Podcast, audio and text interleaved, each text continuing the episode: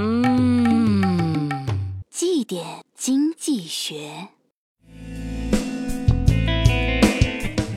假期里，小美和男朋友约着骑双人自行车外出郊游。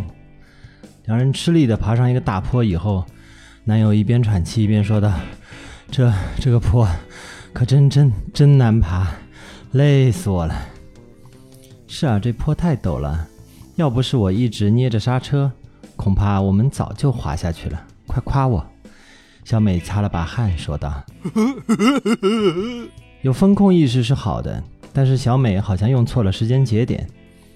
在投资领域，为了降低风险，风险管理者会采取各种措施和方法。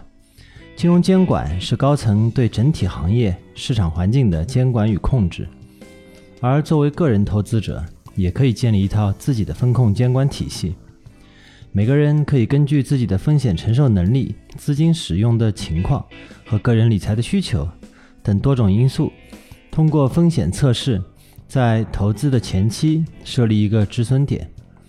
不管这个止损点是百分之五、百分之二十，甚至百分之五十，一旦触及这条警戒线，就是刹车的信号。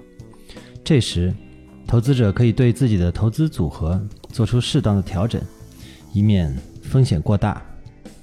投资也如驾车一样，切莫该加油时踩刹车，影响前进速度。